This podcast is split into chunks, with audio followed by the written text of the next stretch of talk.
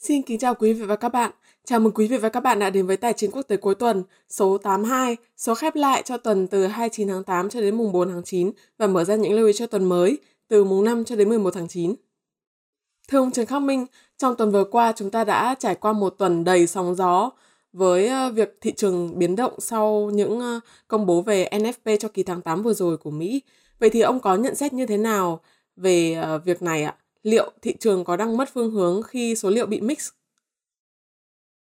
Vâng, à, như chúng ta đã biết à, trong tuần vừa qua thị trường khá là căng thẳng và đặc biệt là vào cùng ngày cuối tuần thì à,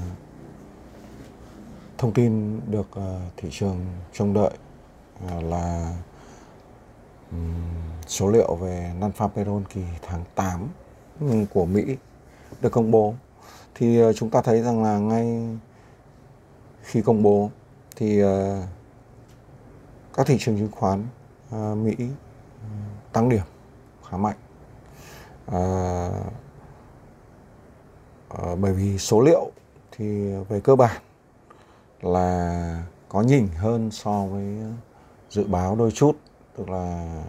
số việc làm được tạo ra trong kỳ là 315 ngàn so với số dự báo là khoảng sấp xỉ 300 ngàn. À, tuy nhiên là các số liệu ừ, trong đó thì có à, tỷ lệ thất nghiệp ừ, không như dự báo mà đã tăng lên. À, từ dự báo 3,5% thì tăng lên 3,7% à, và đặc biệt là à, thu nhập bình quân giờ lao động ừ, cũng giảm đi so với cả dự báo. Và chúng ta thấy rằng là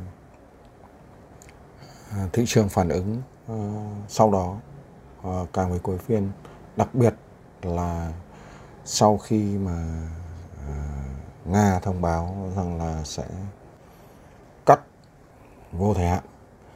uh, đường ống dẫn khí Nord Stream 1 uh, để bảo trì sửa chữa thì uh, tất cả các thị trường chứng khoán đều uh, giảm điểm. Và tất nhiên là thị trường chứng khoán châu Âu giảm điểm cũng khá mạnh. Và à, như chúng ta xem biểu đồ ờ, đầu tiên ý, thì là có ba số số liệu uh, chứng khoán chính là S&P 500,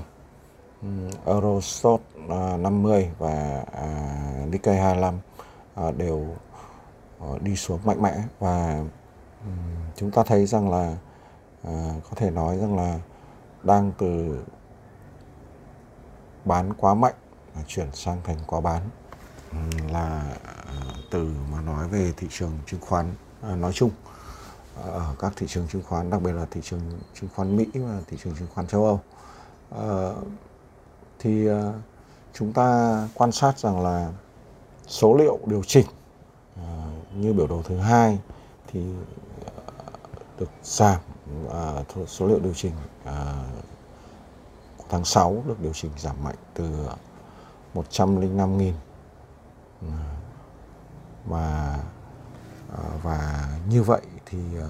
thực thực sự mà nói là khá là mâu thuẫn, khá là mâu thuẫn. Bởi vì à, vào thời điểm hiện tại thì chúng ta thấy rằng là, tức là khoảng cách mở ra vào tháng 3 kể từ đó và tăng lên một con số khổng lồ về số việc làm mà trong số liệu năm payroll đã chỉ ra đó là một con số khổng lồ khoảng 1,6 triệu 1,6 triệu người lao động có thể tồn tại hoặc là không tồn tại ở bất cứ đâu cả. Bởi vì à, biểu đồ thì thường là không nói dối cho nên là chúng ta thấy rằng độ vênh trong biểu đồ là rất kỳ lạ. Theo như một khảo sát à, là hộ gia đình thì ờ, mới nhất là hoàn toàn là kết quả của công việc ờ, bán thời gian tăng lên, tức là part time tăng lên. Và trong khi công việc full time, toàn thời gian thì lại giảm đi. Đó là một ờ, điều rất đáng lo ngại và thực ra thì kể từ tháng 3 năm nay cho đến bây giờ thì là ở Mỹ đã mất khoảng 383 à, nghìn à,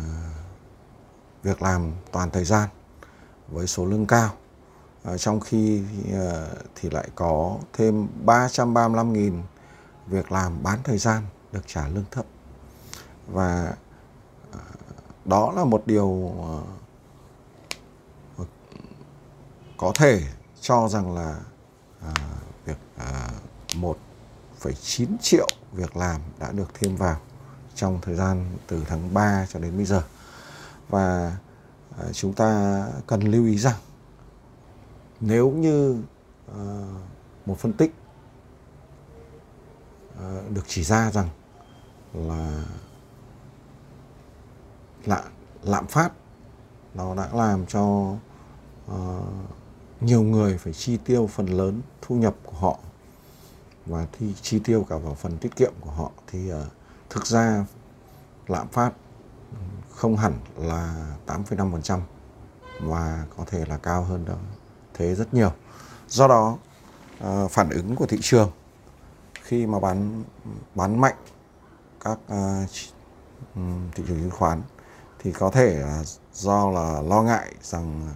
việc số liệu việc làm về bản chất là không bền vững và nó khá mâu thuẫn với việc mà các tập đoàn lớn liên tục thông báo sa thải uh, nhân viên ừ, toàn thời gian của họ. Thì uh, do đó thì rất có thể rằng là ừ, Fed vẫn tiếp tục hawkish và thị trường lo ngại rằng uh, sắp tới đây trong kỳ họp tháng 9 uh, Fed sẽ mạnh vẫn tiếp tục mạnh tay tăng lãi suất và có thể là kỳ tháng 11, tháng 12 cũng sẽ vẫn tăng lãi suất căng thẳng hơn so với cả à, kế hoạch họ đã vạch ra trước đó. À, đó là những cái gì mà trong tuần vừa qua chúng ta được chứng kiến à, hay nói thẳng ra là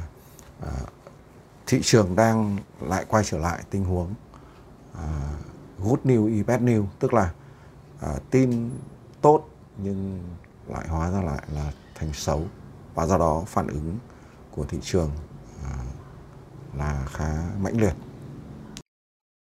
DXY, chỉ số sức mạnh đồng đô la Mỹ đang tiếp tục tiến sát tới vùng 110. Chúng ta cũng có thể thấy là cặp Euro USD hiện đang hướng tới vùng dưới 1.0. Ngoài ra thì cặp USD Yên Nhật cũng đang tiến vào vùng 140. Vàng tiếp tục suy giảm dưới 1.725 trên một ounce. Tiếp theo xu hướng ngắn hạn, liệu có những gì đáng lưu ý hay không thưa ông? Như vậy là chúng ta đã chứng kiến rằng là thị trường diễn biến mặc dù là khá là căng thẳng nhưng về cơ bản à, các dự báo ngắn hạn của chúng ta vẫn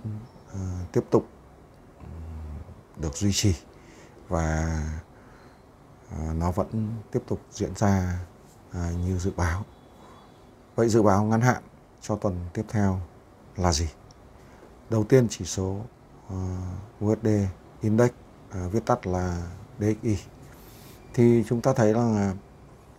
chỉ số này vẫn được hỗ trợ bởi những tin tức đặc biệt là từ bài phát biểu của Jerome Powell tại hội nghị Jackson Hole vừa qua. À, và nó duy trì bởi à, ý chí hawkish của phần đông các thành viên của hội đồng à, ủy ban thị trường mở hay còn gọi là à, những người ra quyết định về chính sách lãi suất sắp tới. Thì à, trong ngắn hạn chỉ số này nếu đứng vững trên mức à, 107.45 thì nó tiếp tục hướng lên khu vực à, 109.95 cho đến 110 hoặc cao hơn. Chúng ta lưu ý rằng trong tuần vừa qua à, đã có lúc chỉ số này sát sạt 110 tức là lên đến à, mức 109.95 đó là một một đà tăng gần như là không không cưỡng lại được và vì vậy tiền euro đô la Mỹ à, có hai khả năng xảy ra khả năng thứ nhất à, nếu cặp tiền này break out và củng cố lên trên mức 1.0090 thì à, nó sẽ tiếp tục tăng trưởng lên 1.0133 cho đến mức à, 1.0369. À, đây là một vùng vùng rất quan trọng và nếu nó vượt qua thì nó có thể lên đến tận 1.06 nhưng đó là chuyện à, hơi xa. và chúng ta nên chờ đợi à, động thái của ECB trong tuần này. À, rất có khả năng ECB sẽ quyết định tăng 0,75% lãi suất cơ bản của khu vực Eurozone. Nếu như vậy thì cặp tiền này sẽ vững lên. Còn trong trường hợp À, đô vít hơn, thì à, có thể à, đồng euro vẫn tiếp tục suy yếu. Và cặp tiền thứ hai là USD ra yên Nhật, đô la yên Nhật thì chúng ta thấy rằng là trong ngắn hạn cặp tiền này trong tuần vừa qua đã vượt qua mức ờ, uh, 140 và trong uh, tuần tiếp theo nếu nó điều chỉnh không quá sâu uh, quá mức uh, 135.8 thì uh, cặp tiền này vẫn đang hướng lên khu vực 140 cho đến 145 thậm chí là 148 bởi vì uh, chính sách kiên trì nới lỏng của BOJ rất có thể làm cho đồng yên Nhật tiếp tục suy yếu. XAU vàng chỉ số chúng ta trong uh, chứng kiến trong tuần vừa qua là uh, vàng đã suy giảm khá mạnh từ mức uh, cao là 1.765 đô la Mỹ một ounce và đóng cửa ở sấp xỉ mức 1.711 đô la Mỹ một ounce. Ngắn hạn, trong trường hợp tất cả mọi điều chỉnh của nó đều diễn ra ở dưới mức à, 1.765 đô la Mỹ một ounce thì à, nó vẫn có khả năng suy giảm về khu vực à, 1.689 cho đến 1.685 đô la Mỹ một ounce. Xin lưu ý nếu mức 1.685 bị xuyên thủng thì chúng ta còn một mức nữa à, ngay sát đó là 1.681 đô la Mỹ một ounce. À, đây là mức được tính là điểm xoay chiều tâm lý trung hạn của thị trường vàng. À, nếu mức 1.681 đô la Mỹ một ounce bị xuyên thủng và điều chỉnh liên tục nằm ở dưới mức này thì à, giá vàng có thể xuống sâu trong ngắn hạn. À, còn trường hợp ngược lại thì nếu à, vàng à, đứng vững trên mức à, 1.688,72 đô la Mỹ một ounce thì nó có thể tăng trưởng lên khu vực 1.721 cho đến 1.736 đô la Mỹ một ounce hoặc có thể cao hơn một chút. Tuy nhiên, tôi không lạc quan lắm về giá vàng trong ngắn hạn. Ờ, dầu thô. Trong tuần vừa qua thì ờ, chúng ta được chứng kiến là dầu thô đi xuống, ờ, đi xuống và mặc dù biên độ dao động khá lớn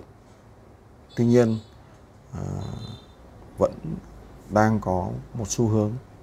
khá rõ là dầu thô nếu như vẫn tiếp tục điều chỉnh ở dưới mức 97.64 đô la Mỹ một thùng thì nó có thể hướng về khu vực 87 cho đến 82 đô la Mỹ một thùng, thậm chí là thấp hơn, thậm chí là thấp hơn.